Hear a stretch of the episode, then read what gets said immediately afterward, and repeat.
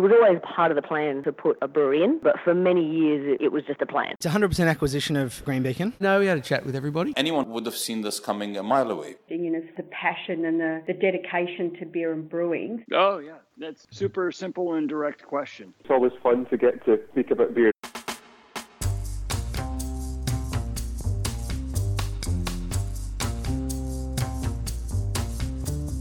Hi, I'm Brews News editor Matt Kirkegaard, and that's just what we're here to do talk about beer and the brewing industry, and have a conversation with the people who make the industry what it is, and see what we can learn from them.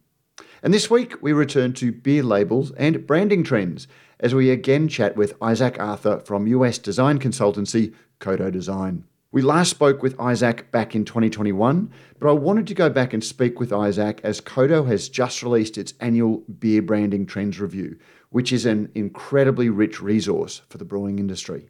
I don't think I'm overstating it to say that in the competitive beer market, branding is increasingly the most important element in getting a consumer to choose your beer on the shelf. And so I wanted to go back to Isaac to hear where he sees the industry is at and where it's going and how much it's changed from when we last spoke. Isaac is very generous with his insights, and this podcast is well worth a listen, as is reading the 2023 Trends publication. Isaac also has a podcast and plenty of resources available on his website. You'll find a link in the show notes, of course, as well as a link to Isaac's newsletter, which is a valuable read to keep current with what's happening. And this is Isaac Arthur.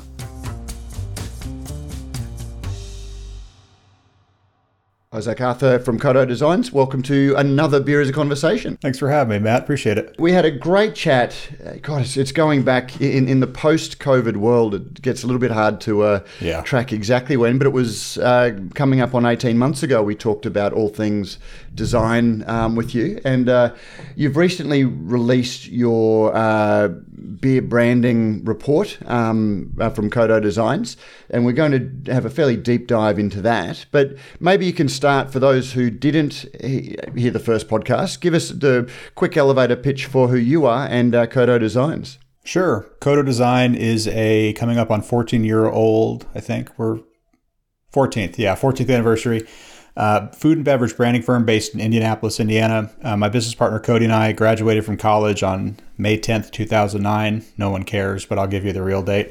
Uh, we so founded Codo the following Monday. So uh, found Codo 2009, landed our first brewery client in 2010. We've since gone on to work with around 80, I think it's either 79 or 80 uh, breweries around the country, around the world at this point. So beer and beverage is pretty much all we do. We are food and beverage, but mostly beer and beverage. We've written three books on beer branding. We um, have a popular newsletter and podcast. And yeah, this this piece that you're talking about is our annual. It, it's kind of a, a summation of all the conversations we're having with clients, with folks that we don't work with, what we see in our travels and our work in beer, and it, we kind of pool it all into these egregiously long reviews uh, to give people kind of a top line view of what we're seeing through our lens as a branding firm. So keep that in mind. Everything that we're going to talk about, at least with like as capital E experts, quote unquote, of course uh, is through that lens. So branding, marketing, positioning, that sort of stuff. Absolutely, and, and I will say that the report is, I think, eighteen thousand words. um, yeah, a little over that's that. uh, available on your website. So, in a forty-five minute podcast, we can really only uh, skim across the surface of the pond. But uh, I will be putting links uh, to the full report because there's a lot. It's you know what we call information dense um, in in terms of looking at you know, uh, so much that's going on in the world of design, but highly targeted at uh, beer and, and, and, and branding trends. Thank you. Yeah, appreciate it. And uh, we'll we'll shoot you up the sort of stuff you say offline, but I'll shoot you all the links and junk like that too, Matt, after this call here. Terrific. I've just uh, been at CBC, um, the Craft Brewers Conference in Nashville, and uh, there was a lot of talk about the, the, the beer industry and the broader economic um, industry that you know, uh, forces that, that that are shaping all businesses. Is that a good place to start? Are they things that impact on what you're seeing in design? Looking at the the, the, the broader industry trends. I think they impact uh, branding and portfolio strategy more than design, but I think we're using that term colloquially here. So, so yeah, I think we can start there. I mean, it's uh, it's not rosy here in the states. I'm, I'm sure it's not. I, I've listened to a few of your, your guys' recent podcasts as well. I know it's not rosy down there either. Uh, and, and, that definitely is impacting everything. You know, I mean, for the new brewer, for for startups, uh, debt's more expensive to get. You know, we, we had this. I mean, looking back on it, just this remarkably verdant period of, of, of economic growth where money was handed out and, and low to no interest rates, essentially. That's changed. Uh, people aren't buying beer. people are. There's ten things that go into this, but but consumers are shifting towards either drinking less, drinking less beer, drinking spirits. It's it's um, yeah, it's just a whole lot of things coming together at once on the heels of an already really bad period with with uh, the pandemic and everything. I think on trade has not. I've heard differing differing accounts. I don't know that it's returned to its previous levels. It's certainly returned to. I mean, over the last few years, it's at a high point, but I, I still think that's lower than what it was, you know, pre pre pandemic. So I don't know. Just just not a great time right now. Mm. I, I, I guess as a business, you're both a leading indicator in some ways because you work with startup breweries and breweries uh, in, in planning. So you've got an idea of what's coming down the pipeline. What, what are you seeing? Are you seeing fewer breweries in planning or fewer initial inquiries from businesses that are planning wanting to get their designs done early on? We're we're working with two or three two, and then we're starting another one soon. We're, we're still working with breweries and planning. Uh, the the plans are definitely altered from what they were kind of mid 2010s. Uh, there was this this notion here in the states of you know why why just build a 10 barrel brew house when we're going to need to you know build a 30 you know here in a couple years so we'll just go big right out of the gate and, and that's definitely uh, the, the biggest brewery we've worked with has put in kind of a 20 barrel system or yeah 20 yeah mo, mo, just on brew house sizing, most folks are at seven to 10 barrel, uh, building much, even if they're planning to scale, they're, they're doing it much more conservatively out of the gate. Uh, so that's that's one. Uh, people are building breweries in more suburban and, and kind of even exurb spaces, which is interesting. This is something we outlined. I should have reviewed the newsletter ahead of our talk, like a professional. But this is something we reviewed in our, our paths to market uh, newsletter that we put out uh, recently. Um, I think another one this isn't necessarily breweries and planning, but it comes it covers people getting into the industry. We're working with a lot of folks that are buying breweries. There's tons of private sales happening. You know, for every Stone or, or Ballast Point or whatever, every major uh, industry shaking headline acquisition, uh, I, I, feel like there are probably dozens that are happening behind the scenes that you won't even hear about locally. Uh, and we're doing a lot of work with those groups, people that are buying breweries and then wanting to rebrand or figure out what the packaging looks like, uh, kind of put their stamp on it. So it's it's an interesting uh, time. We're certainly seeing less inquiries from breweries and planning, but it, it's not like it's turned to zero. We're still getting uh, still getting some work on that front.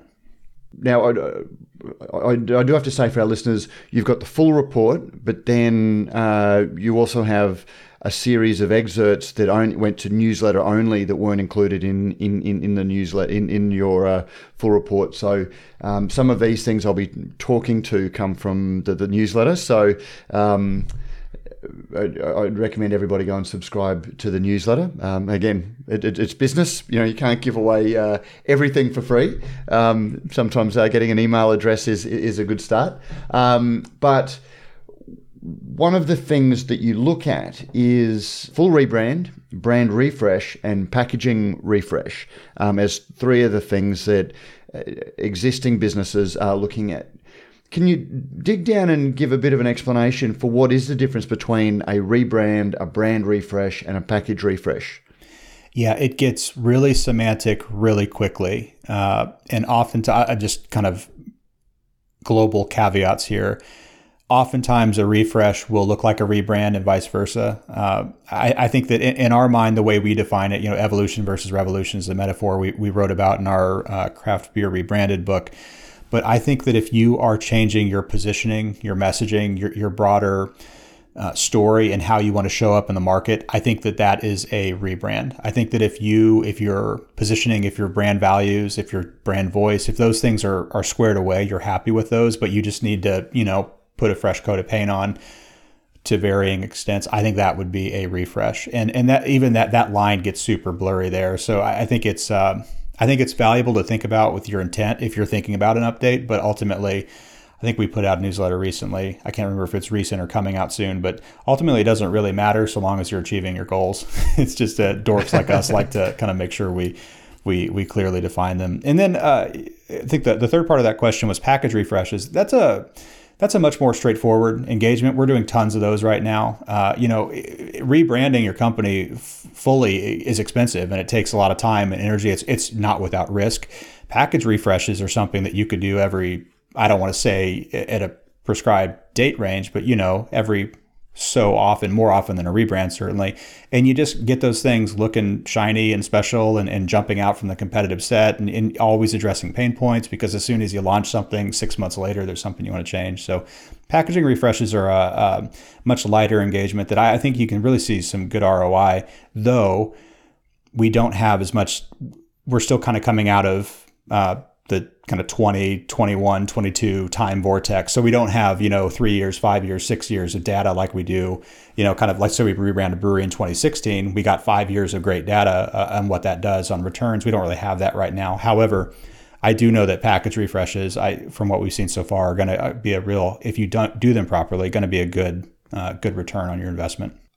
And I, I guess package refreshes are, you know, a, a huge focus because – trends change. You know, you, you look at the whole hazy um, craze. You know, when, you can't even say, as we talked about last year, um, you can't even say hazy IPA anymore because it's just hazy is a descriptor all of its own. And that's had a, a, an aesthetic that has come with it in, in a lot of ways as well that has moved through. And now we're starting to see hazy go back to some of that core branding um, on, on cans where you just sort of see hazy within a, a master brand approach. Um, how important is it to keep your, your, your packaging fresh? I think it's important to make sure that you know what pro- just if someone was was considering an update make sure that you understand what problem you're trying to solve so you're not just throwing money at the problem so packaging refresh can be really valuable if you haven't updated your packaging. Again, I don't want to say like a specific date range because it it, it doesn't work that way. But we just we just refreshed Fernson Brewing's packaging out of Sioux Falls, South Dakota, as an example. They were using their original packaging that we designed for them back in 2015. So that that's going on eight years. The market evolved so much, their visual language evolved so much over time that it just felt tired. So if your packaging is something that that you don't think adequately tells your story, at a at a minimum. I think it can also just look kind of boring. It can look uh, staid. It can not jump out of the competitive set. It, there's a lot of reasons for it, but I think that if you know that, or if you think rather, that that's something that can help you solve your problems, then, then I think it, it should be something that you think about. You also should consider whether or not a brand refresh while you're kind of under the hood working is worth considering, but that's a whole other can of worms we don't need to maybe open right now. Mm. One of the really interesting things that leapt out from Bart Watson's um, opening keynote, where he was talking about the macroeconomics, and it was it was pretty bleak. Um, yeah, a little bit. It, yeah. It, it, you, are opening a conference with eleven thousand brewers who are all there in good spirits, and uh, even trying to, you know, open the conference on a on, on a inviting note. The, the some of the data was pretty depressing. But one of the things that really stood out for me was he said that uh, one bright spot um, spot for the market was seven percent average growth in sales through tap rooms and brew pubs. Um, you know, so small local um, venues seem to be a, a, bit of a high point. But that was couched in data that showed that tap rooms and brew pubs that opened in 2018 showed, or later, showed growth of 20%, while those opening before 2018 grew at 2%. This highlights the need to reinvent. Is that the same thing that you were just saying about um, you know brand refreshes? You know, a, can that was designed or a label that was designed in 2015 when you look at brands that are launching now with a mod, with modern, you know, a year later, a, a more contemporary um, aesthetic, um, are going to look dated? Not everyone, certainly, but I, I think that uh, if you opened a 2018 and you were, let's just say, very on trend at that point, I don't want to make it just about graphic design, but let's say that you were very on trend. I mean, that stuff we you can we can go back in time and look at the 2018 branding trends review that we put out. I don't remember what was in it, but around mid mid 2010s, there would have been a lot of bifurcated labels. I mean, everything probably looks the same And even beyond that, from a branding perspective or from a, a design perspective, a brew pub that was put around that time, I mean, they're especially with two years of who knows what happened in 20 and 21. I mean, like this is tough stuff to spend money on, but eh, is your tap room inviting? Is it attractive to be in? Is it welcoming? Are you making beer that people want to drink? Are you are you bringing in a diverse crowd, or just more of the same kind of neckbeards? You know, it's like, what are you doing to uh, to keep it fresh? And I think that people that are doing that well, I think they can be 20 years old and still killing it. But uh, I think a lot of people are just kind of sitting around and waiting to see what will happen. I think that's kind of my sense of what's happening in the industry. And I do want to say uh, from Bart Watson's uh, keynote, uh, Bob Pease said that craft's best years are ahead of us. So just keep that in mind. We're everything's everything's just sunny and great, and uh, yeah, everything's fine. Just not looking at the same world that I'm looking at, but hey, that's fine. It's gonna be great. I, I, this has got nothing to do with uh, brand and design, um, but if I have a criticism of the of the BA, they've been a booster for beer as opposed, you know, for, for a long time. You know, the health of the industry is the number of breweries, yeah. um, and they've been projecting growth, you know, to go on forever. But as as you said at the uh, top of this, um, money isn't free anymore. Um, you know, we're hitting a lot of headwinds, and we're not getting that easy growth. Um, uh, you know, stepping out of your designer um, thing as an industry observer, um, you know, do you think that we are going to see growth, and what do you base that on? I think that we will see setting the numbers of breweries aside, that was always kind of a, a I won't say dumb, but just very boostery. That's a good term. Uh, a metric that maybe doesn't matter, right? Uh, I think it, uh, it, we'll boil it down to a per brewery level.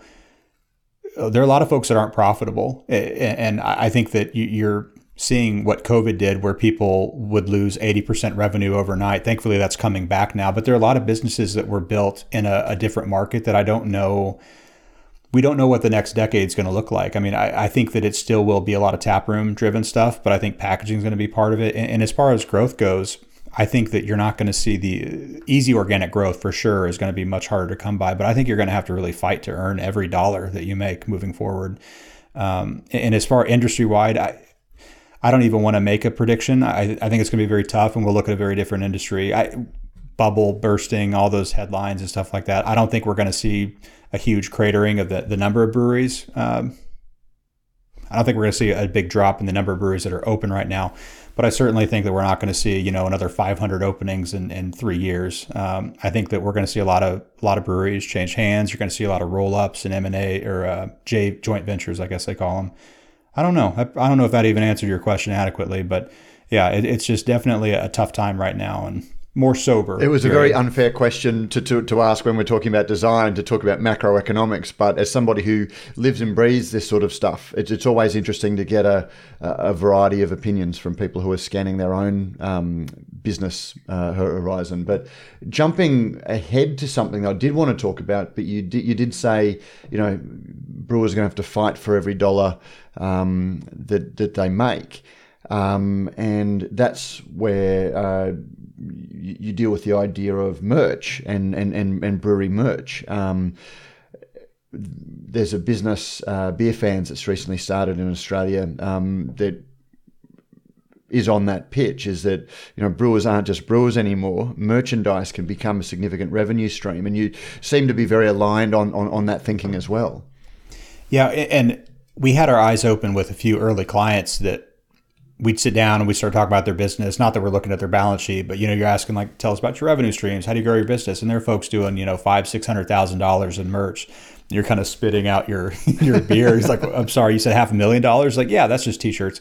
And, and you realize that, uh, not for every brewery certainly, but I, I think that there's this idea of if you can build yourself as a lifestyle brand and lifestyle that's a thrown around term. It's overused. But if you can view your merch, view your brewery as, as this really cool vehicle for getting people, um, basically creating an in group, essentially, I guess, with, with your fans and giving them winks and nods and cool ways to represent their membership within that group. I think that it's it's fun number 1 and then if you do it well it can be very lucrative which in I mean that's good no matter what but especially in these times I mean is it easier to spin up an RTD brand or put out you know cool shirts that, that if we're if we're if our goal is to drive revenue so yeah it's something that we've been thinking a lot about and doing more merch specific engagements recently and yeah I, I think we're we you're probably referencing our recent newsletter I think we're going to keep writing about that and talking about it more over the the coming years but yeah huge mm. missed opportunity for a lot of breweries I think so what are some pointers you know when, when I think of beer merch it's basically a black T-shirt with the brewery's logo over the left chest, and yeah. then a larger logo on the back, and that's it. So if you know the brand, if you identify the brand, you're wearing the brand. Is that good enough for merch these days? I think that's fine as a starting point. We call that the logo slap. Uh, I think that what you should do. I, it'd be bad radio if I pulled up our newsletter reference. I think a few high a, few high level points. I, will link to it if you if, if you want to describe it. Um, I'll link to it. So that's uh, much better because I'll I'll recall two or three. The, the, top line items are number one. If you cannot afford high quality merch, do not put anything out. I, I think that that shouldn't have to be said, but your merch is a direct reflection on you. I, I told the story in this newsletter of a uh, it, it it's got to be twenty year old bottle opener that I have from Sam Adams. It, it still works. I mean, I don't use it very often because it's a bottle opener, you know, for uh, for cans. But it, it's just it's incredible that that thing's still around and kicking. So your merch is a direct reflection on your brewery. Number one. Number two, I think that you should view your merch as um, as a way to give people winks and nods and cool ways. Again, not to be billboards. To just, I mean, again, logoed shirts are fine but when you talk about your identity system and your broader identity system, meaning your logo system, your, your how you represent your your brewery's identity visually, there should be different iconography, different taglines, different winks and nods and bugs and stuff like that that you can pull out, and you can you can print ten different shirts with different designs and all that stuff. So that's a big one. Read the newsletter because I'm going to sound like an idiot if I keep trying to recall, recount it. Uh, but yeah, it, it's it's a huge, huge fun opportunity, and people like it too. That's the other thing. People gobble this stuff up, myself included. I was wearing a brewery yeah, shirt earlier. It, it, it, it's funny because um, I've got the newsletter in front of me, and I'll again I'll link to it. But you tell you tell me what I wrote, and I will nod along, please. I, and you can uh, expand, but the only merch that Brews News has is a bottle opener because we got five thousand of them, sure. and you know now now it can't, and they're, they're then relevant. So we actually make a joke of you know we'll give you the Brews News bottle opener so you can open your cans.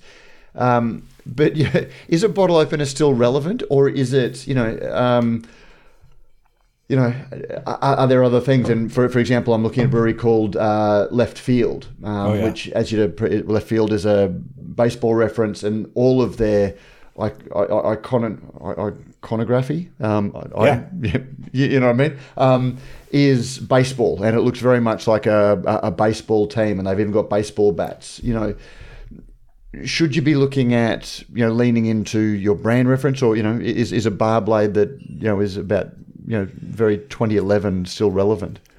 No, I, I think uh, the left field is a really good example because it's such a drill down thing. But I do think that you should lean into your lifestyle and positioning in terms of, of going esoteric.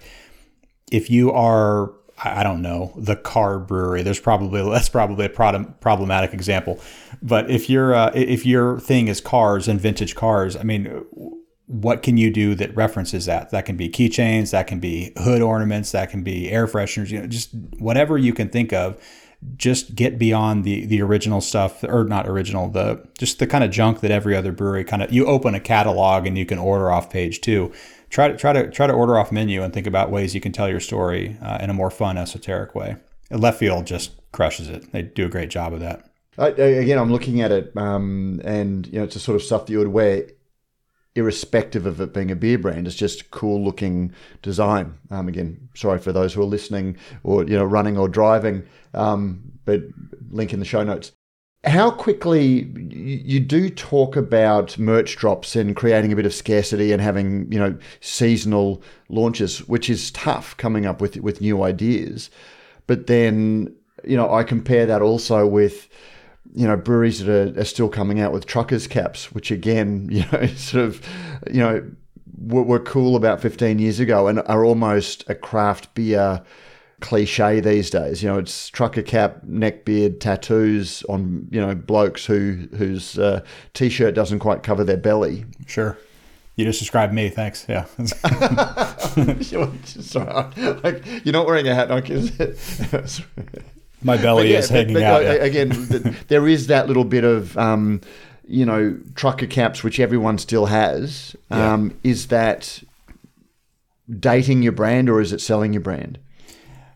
I don't know. I think if it fits your brand, I think it can work well. I I think we had a point in there specifically about like I'm the last person you should ask for style advice, and I, I specifically called out. I mean, look to breweries who do a good job of this, and this is maybe not great for a designer to say, but I think you should look to people and just kind of emulate them or copy them a bit. I mean, if they're putting out certain hats, certain shirts, certain whatever uh, style specifically of like hats is a great example just jump on that because they know more. You know, I, my job is not, you know, I'm either a brewer or a designer or an X or Y, Z.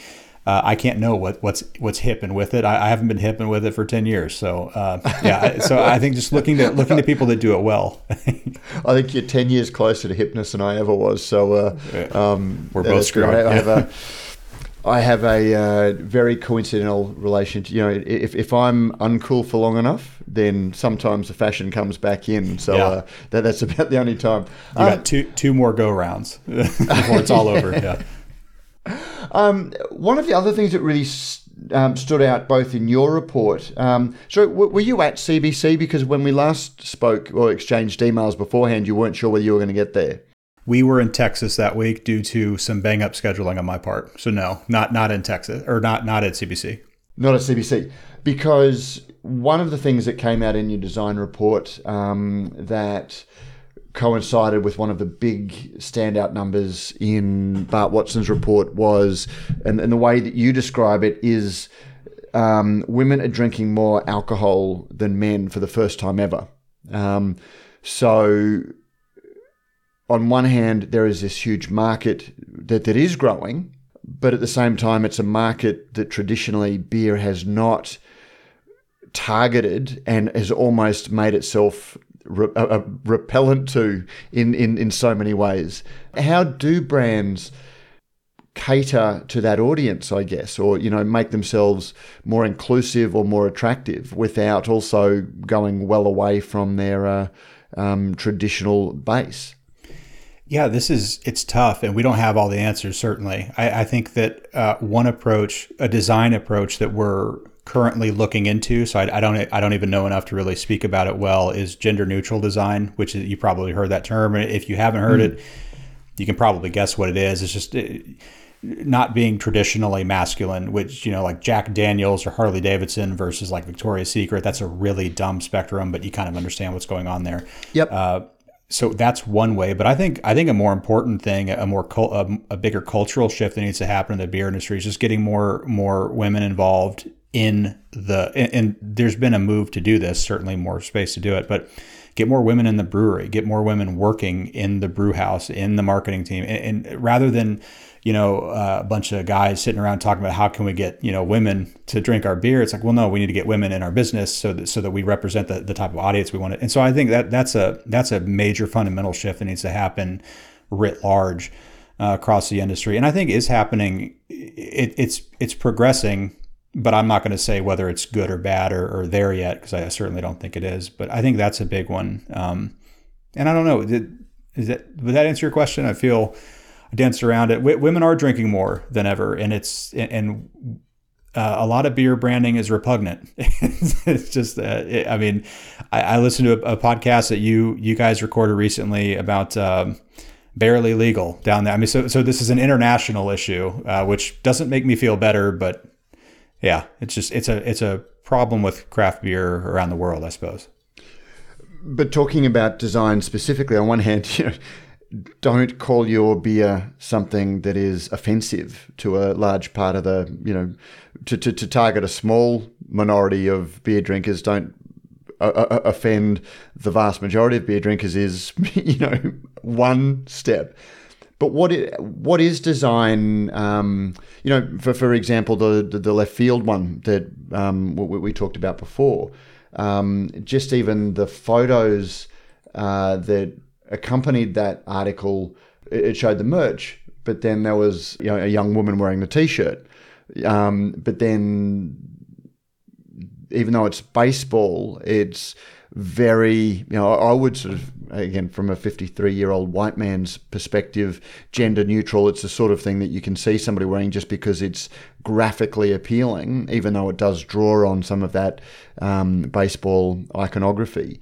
Um, how, how do you make something neutral again, I, I don't have a, a, very clear answer. I think the, the thing we're looking at, we're, we're working on a, a, guest blog right now. So we're actually tagging in an expert uh, in this field on gender neutral okay. design. But I think a lot of it just, I don't want to boil it down to as simple as not being traditionally aggro, you know, again, like black, heavy metal, sharp angles, because there are some women that like that sort of aesthetic. So even that, mm-hmm. even that conversation, I feel like you just kind of start chasing your tail a bit.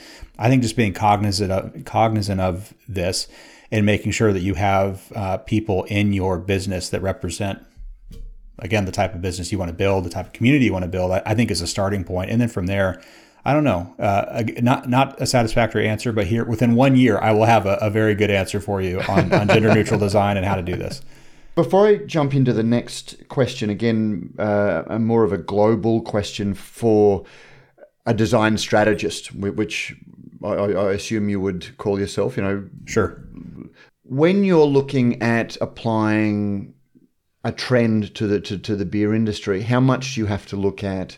You know, how much do you have to just see what's going on in the industry, but or how much do you have to be a bit of a futurist and looking at, well, these are the trends that we're seeing. This is what people are saying about this coming generation of beer drinkers, you know, and how do we apply that to, to the brewing industry? And how much do you solely limit yourself to design? And how much do you limit how much do you broaden your focus to strategy about product and product mix and those sorts of things? It's a good good question. I think that from a branding perspective, I, am going to draw a line between brand identity, brand strategy, and packaging here. I think that with your core identity, your core positioning, your messaging, your values, the, the, the capital B brand of your brewery, I think that that's a place that you want to be more I don't want to say classic, but less trendy. You want to make that true to who you are. You want to make that something that will resonate in, in, with you for you know the foreseeable future. Whereas your packaging could be more of that uh, cool jacket that you try on for three years and then maybe you outgrow. I think it's something that you can kind of shift and change over time. So that's that's how we think about that, um, especially in terms of packaging versus branding. I think you have more leeway on, on that front versus you don't want a, a, a, like shit hot, super trendy logo, you know. And, and your website certainly is going to be updated, you know, four or five years from now anyway, so you can be a little trendier there too. But uh, thinking about what should stay and resonate long term versus what you can kind of update and change with the seasons, I think is a, is a smart way to think about that. The reason I specifically asked that, and I'm trying to find it in my uh, in my notes, is one of the things that you address that we haven't seen in, in Australia, and I wanted to dig a little bit deeper into the thought process, but it's the variety pack. Um, so I, I, hear a lot about that in the states, that variety packs where you've got um, a mix of beers from a certain brewery on on shelf. Um, so you can go and you're not just buying a four pack of lager or a four pack of um, you know Shore Pale Ale. You've got a little bit of everything, and quite often there'll be a, a one off um, you know beer that you can only get in that variety pack um, to, to, to drive sales. Before we talk about the design, do, do you, can you offer any insights into what that sort of packaging um, type offers to breweries, um, or is that more of a you know a, a market strategist uh, insight? I, I, can offer a, a quick soundbite, which is uh, most of our clients that do it, they like to introduce new beer for to trial new beer versus we're just going to come out of the gate with this you know new Kolsch and, and, go to market fully. Let's trial it and let's listen to our customers and see what happens and see. So it's a really there's a really good utility that way. Uh, but yeah, definitely. I, I, know that all of our brewery clients hate doing them. Also, they're very challenging uh, logistically to put together to get all the, the date codes to line up. I mean, uh, it's a it's a big pain. But it, it's it's surprising to hear that that's not a big thing in Australia because I think uh, this is more a question for Bart Watson than me. But I think that's like the third or second or third or fourth biggest selling item in craft beer, and that that's weird to say an item, but variety packs as a monolith uh, monolithic thing, just are huge, huge sellers here in the states. So. And, and that's again, um, I wasn't sure whether we should uh, even talk about the design of those because it's not a thing here. Um, but given brewer, brewers and marketers are listening to this podcast, um, you know, whether, whether, we can even talk about what's driving it at, at, at the high level, um, because it might be something. But I think it, this may, again, I don't too, know too much about what's driving it in the States, but I would imagine it would actually need to be driven in Australia by we have a retail duopoly. So we've got two major retailers that control 80% of the beer market. And if they want them, they will suddenly turn up one day through sure. their partnerships with breweries, but breweries can't drive them in, in, in into retail. Um, yeah, yeah, at, a another top line that doesn't probably doesn't uh, reflect down there would, would be just SKU rationalization, which has been happening for years anyway. But I think breweries are getting much more craven about what they put out, and variety packs again are just a way to keep offering variety when your core portfolio, which let's say 2019 might have been six or eight beers, now it's you know three. And so it, just, it, it feels very constricting, uh, and a variety pack is kind of a way around that potentially. So uh, yeah, it's an interesting topic. I think the, the direction we come at is just we see a lot of variety packs called variety packs, and that just always pisses me off when I see it. I mean, it, it's a it's such a missed opportunity to, to hint at an occasion or a lifestyle, and, and brand it as a special thing. So, uh, yeah, take that for what you want. But all, all Australian listeners, you're welcome. Well, again, I can't think of, and maybe I'm showing my age, but I can't think of variety pack without thinking of the breakfast cereal, those minis of breakfast cereal. Sure. I don't know if they, they, were, you know, they were the holiday pack basically. When you're on holidays, uh, uh, it, it, your parents actually got these small things so you would get, you know, Coco Pops and and things. But in in a pack of six, there was always the special K, like or the All-Bran that yeah. was always sitting in, in, in the drawer. and I, I, was wondering whether variety packs are the same, whether in a six pack or a four pack of four different beers that you don't get to choose as the consumer, whether there's always going to be one that's a bit of a dog that just sort of sits in the in the fridge. I think historically that kind of has been the thing eh, eh, or the way. And I, I think that I think the smart breweries are moving away from that. I think what, what we're seeing a little bit of a shift now. This is as, as a consumer, we're not seeing this in our project work, but just as Isaac is a beer drinker here, we've seen just really uh, eye rolling, just nothing but all hazy pack uh, variety packs, which you know those all taste identical. Uh, so uh, we're, we're starting to see variety packs that actually offer different varieties of beer styles now, which is how they used to be made. I, I think the, the most iconic one that I could think of is just Sam Adams has put out variety packs for years. I mean, when I first got into craft beer as a 22 year old, we were buying Sam Adams variety packs, and there'd be a, a bock. You know, what the hell is a bock? And there'd be an amber ale, all this stuff. And and we're seeing a return to that, where people like you'll have a pilsner and a porter and a hazy and a, just weird styles. It sounds it sounds, sounds weird, but it's just a variety of beer, and that's kind of we're starting to see that come back now, which is interesting. Not enough to call it a trend because I've only seen a couple, but I'm, I'm maybe confirmation bias on my part. But I think we're going to start seeing more of that over the the next year or so. So just moving ahead to the question that I I think I um I didn't deliberately spring on you when we when we spoke last time, but talking about uh, sort of marketing an adult drink in yeah. in, a, in in a way that could inadvertently, because I don't think anyone actually does target children, um, but could be appealing to children um, by extension. And um, you know, very generously, you, you referred to it in, in, in your newsletter, um, but then also uh, said that you didn't think that your answer was. Uh, I think I felt like it was an unsatisfactory answer because I'd kind of sprung it on you.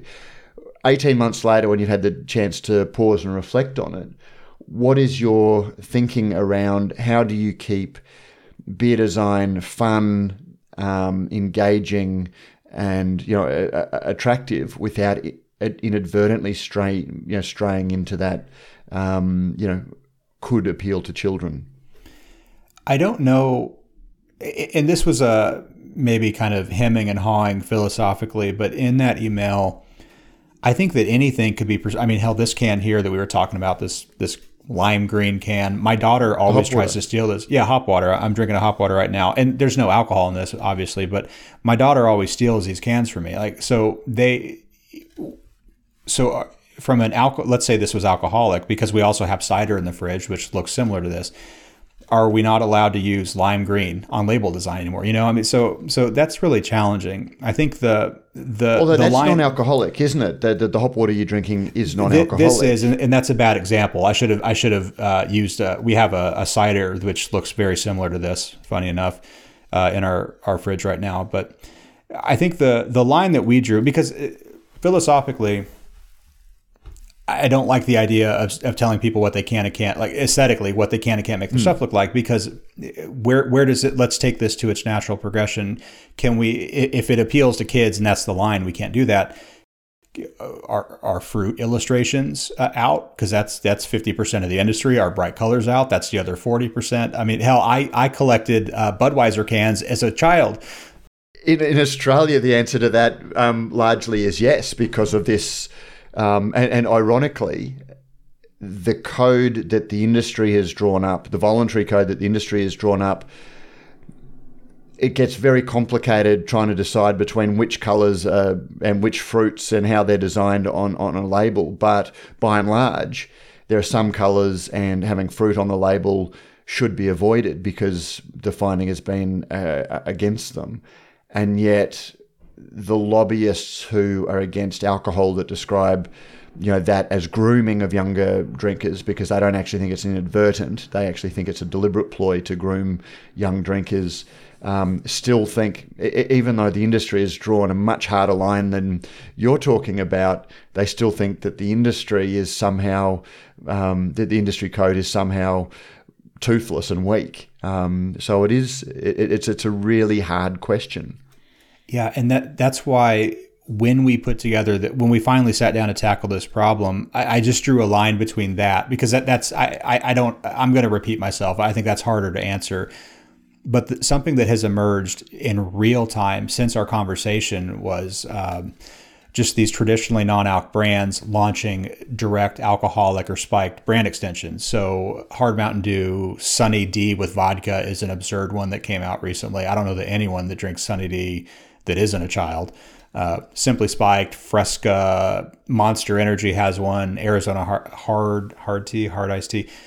Th- that becomes a, a, much more interesting conversation to me th- that's related to the, this question because uh, again I, to your point i don't think anyone's twirling their mustache going yeah we're going to get these you know 12 year old kids to drink our product but opening a fridge and seeing uh, we'll set aside the issue of a child drinking a monster energy drink but like a child that has drank monster energy before seeing uh, Monster Energy can spiked, whatever it's called, release the beast, I think, or the beast released. It's a seeing that would be very easy to grab and, and, make the mistake. Same with Jack and Coke, same with the Fresca, all of these things. So I think that the the solution that we offered up, rather than just poking holes at it, was that uh, it, from a brand architecture perspective, these products are all brand extensions. Uh, obviously, they're they're so this brand in a new category. You do that to leverage that that brand equity. That's why you would do it. But I think that the, those products need to be moved more to the right on the beverage brand architecture uh, continuum, which means nothing to anyone because we haven't even introduced this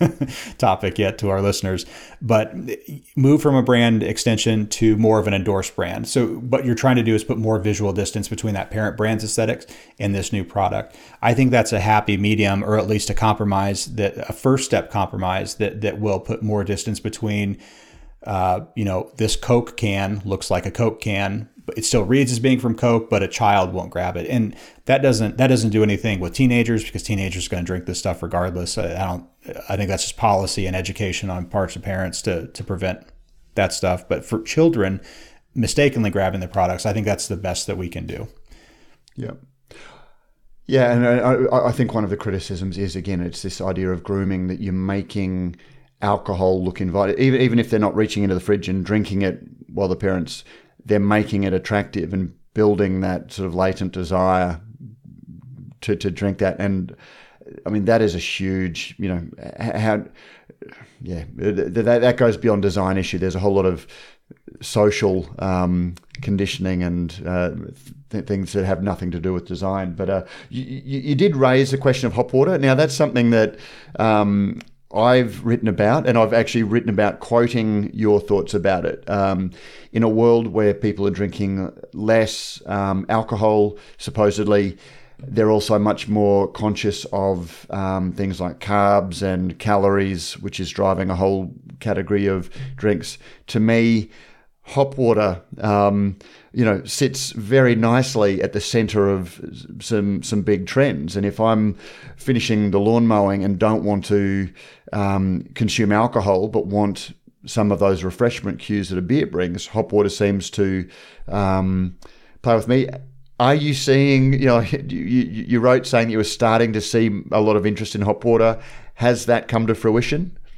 I think that we're still, I mean, we've been talking about it for a couple years now. I think this is a big year for hop water. This and maybe the next year. Uh, I think people are starting to, from a consumer standpoint, I think people are starting to understand what it is. I think there's still a lot of, I won't even say confusion. I just think that a lot of people, consumers, don't know that this product exists. But I, I think that for all the value props that you outlined, um, specifically as a, and I've been criticized by framing this specifically as a, a non-alcoholic alternative I still think that's that's the best use case. If you don't want beer, but you don't want to drink an NA beer, I agree. It really scratches that itch for me. But uh, I think that a lot of people just are learning what it is, and we're seeing interesting, uh, not in our market, but I'm seeing I'm watching folks on Twitter kind of post photos of it, um, of retailers figuring out where this lives. Does it live beside NA beer? Does it live beside Lacroix? You know, mainline like Polar and stuff like that. Uh, and I think that, that that's going to be the that's going to be the thing that determines whether or not it, it catches on. And, and this is a this is a major major trend and category five years from now, or it just kind of fizzles out and becomes this this small thing. I, I still think it could be huge, but it's to be determined. I think right now for sure again, we've jumped a little bit all over the place. It's it's it's a conversation, so I've followed the conversation as opposed to uh, going through a, an ordered list of questions. But is there anything that you want to talk about? Anything that we, any of the big trends from the eighteen thousand words that you've uh, um, written about that you really would like to uh, bring to people's attention that I haven't touched on? One very large thing that we're seeing right now that, that kind of overarches everything. Uh, so this is bad economic uh, headwinds. This is portfolio strategy. This is a constricting beer environment uh, industry.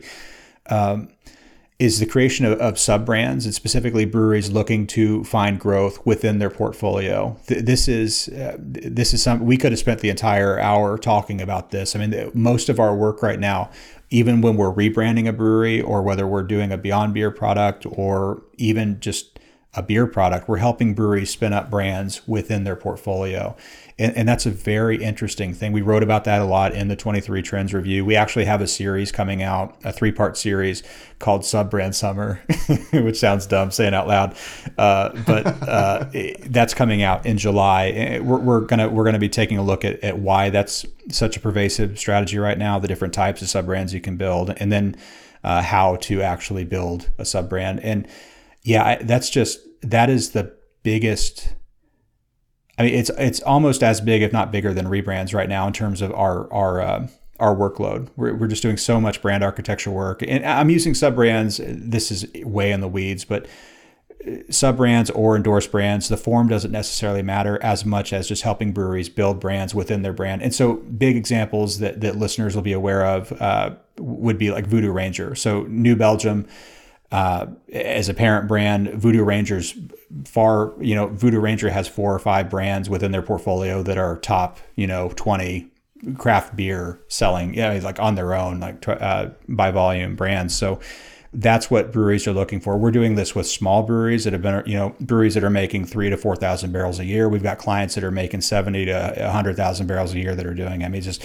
it's all levels of beer and it's really, really interesting. And I think that, I'm still formalizing my, my thoughts on this. So I'm, I'm going to not, not, maybe we can talk about it next 18 months from now. But uh, I think that this is really indicative of, of how tight the market is too. Breweries are looking for growth. it's really hard to form a new business entirely. Uh, so we can, uh, under the wing of our parent brand, spin up a new brand, whether that's a hop water. It's kind of it's it's uh, category agnostic. It doesn't have to be a Beyond Beer thing. It can be a beer line too. But this is just a very interesting thing that we're seeing all the time right now that that we did not touch on in our conversation.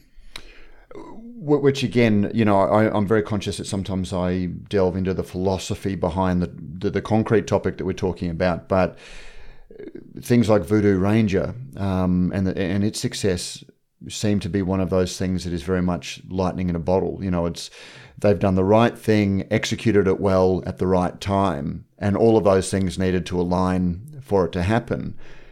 But you know, do you have any thoughts about what's made Voodoo Ranger? Because uh, clearly, it's you know. Um, New Belgium was very well known for uh, you know Fat Tire Amber Ale and some of the craft beers that were pioneering at the start of the craft beer movement. Could they have launched contemporary beers under their uh, core brand, or did they have to have this Voodoo Ranger design that modernized the appeal and the offer, and uh, you know appealed to an audience potentially that um, New Belgium itself didn't? Yeah, I, I think you you're right on it. Uh, credibly, I don't think New Belgium could have targeted a 22 year old IPA drinker. Uh, for the legacy brewery specifically, you look at Sierra Nevada with Little Thing, though Sierra Nevada holds a, a special spot is, as they're uh, on their own island. But I think that New Belgium absolutely could not have. Uh, and but at their scale, the reason Voodoo Ranger just did what it did is New Belgium's one of the best run breweries on the planet. They have a huge distribution network. They have amazing QC development. They have scale. You know, they have money to throw at brand development and, and field activation, all this stuff. So uh, they they did everything. We don't work with them, so I want to make sure it's it's not like we're taking credit for this. But but it's just yeah, they they they did everything. Uh, they're they're driving trends too. I mean, I think that a lot of ways the uh, another trend that we didn't talk about is imperial IPAs. Bizarrely, we're talking about hop water and NA products, and then you know 9.5 percent beers, uh, eh, oftentimes in, in stovepipes and large formats. So they're just they're driving trends and taking chances, and, and really the whole industry is kind of chasing. I mean, Cody and I joked for a couple years on our podcast that before we started kind of breaking down what a sub brand was, people would come to us and say, "We want to do what what New, uh, Voodoo Ranger did and what New Belgium did, so we need like a cartoon for our can." We're like, "That's not that, this isn't this that's not how that that's not what that is. Like, there's there's more to that than that." And uh, yeah, it, it's it's been remarkable to watch, and we're, we're watching a lot of people kind of follow that that path, not by putting cartoon skeletons on their labels, but by brand building within their portfolio and making really smart. Um, uh, style choices that are on trend uh, to, to credibly move into the younger audiences or whatever audience it is doesn't doesn't necessarily have to be a younger audience. Isaac, thank you for you know sort of taking a you know a, again. I still feel that we've been very superficial in a topic that you could any one of these we could have dived into very, very, very deeply. But again, there is 18,000 words that people can read, and then a, a series of newsletters. And uh, you know, I'll, I'll, put a link to subscribe to the to your regular newsletters as well. But um, Isaac, thank you very much for joining us uh, and you know giving us some insights into you know what's happening in the world of beer design. Thank you, Matt. Appreciate it, sir. And that was Isaac Arthur from Codo Design. As I said, you'll find a link in the show notes to the 2023 Beer Branding Trends Review, his newsletter and podcast, the Beyond Beer Handbook, how to design better beer merch, uh, which was a post in his newsletter, and much more really great content.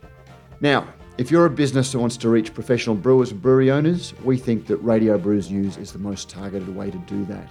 We have the conversations that you know that the industry listens to. And now, more than ever, you should be investing your marketing spend in media that gets results. You can just ask businesses such as Rallings and Bluestone Yeast about the reach and the impact that our podcast advertising has.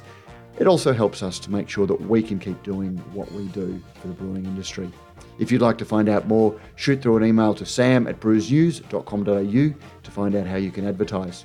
We'll be back later this week with our latest wrap up of the news with our insights, and we look forward to joining you then.